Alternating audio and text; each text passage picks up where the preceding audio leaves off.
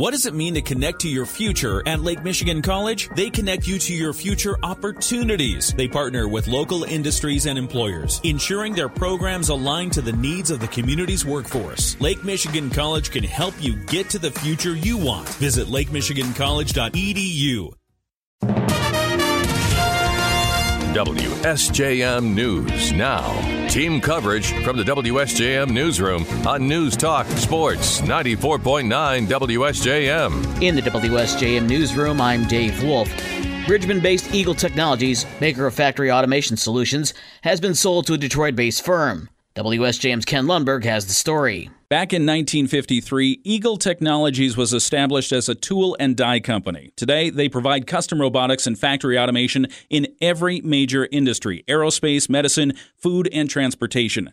The company's nearly 300 employees in southwest Michigan are a big presence in the region. The sale to Detroit based Convergix Automation did not come as a surprise to Cornerstone Alliance CEO Rob Cleveland. We certainly think it's a, a great news for the community because, first of all, it will ensure that Eagle Technologies will stay in our community and that they will continue to grow. Cleveland said in addition to the existing engineering jobs, Eagle Technologies has a vibrant apprenticeship program that they expect will continue, even under the new owners. A press release notes that Mike Koziel will remain in an advisory role, and its president, Brandon Fuller, will continue in his current leadership role. Ken Lundberg, WSJM News. The Benton Harbor Department of Public Safety is working on a comprehensive summer enforcement plan to reduce violent crime.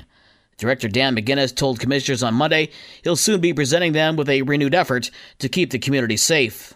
It's way more than just police arrests, traffic stops. Uh, give you an idea. Yes, there is a layer of enforcement. We have community outreach targeting youths and families. We have churches that have come together. We have community partners that come together. We're targeting at least three to six apartment complexes. Rebuilding the Ministerial Alliance is part of this now. That's a layer of it, a very, very, very important layer of it. McGinnis said code enforcement will also be a big focus with a total reworking on how the department handles things like illegal dumping and work on demolitions.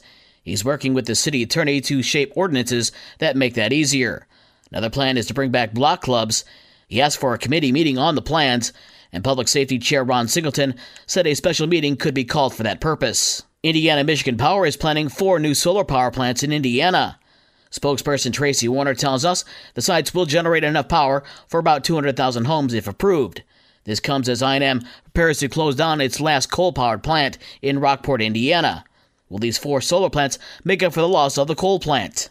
It's a major stride towards it. And we actually have issued a request for proposals for more renewable energy. So they are major strides towards meeting that. Warner says I&M is shifting its power sources to renewables as part of the goal to have net zero carbon emissions by 2045. The nearest of the four new plants will be in Elkhart County. It's hoped that the new solar plants will be up and running by the end of 2027. In the WSJM newsroom, I'm Dave Wolf.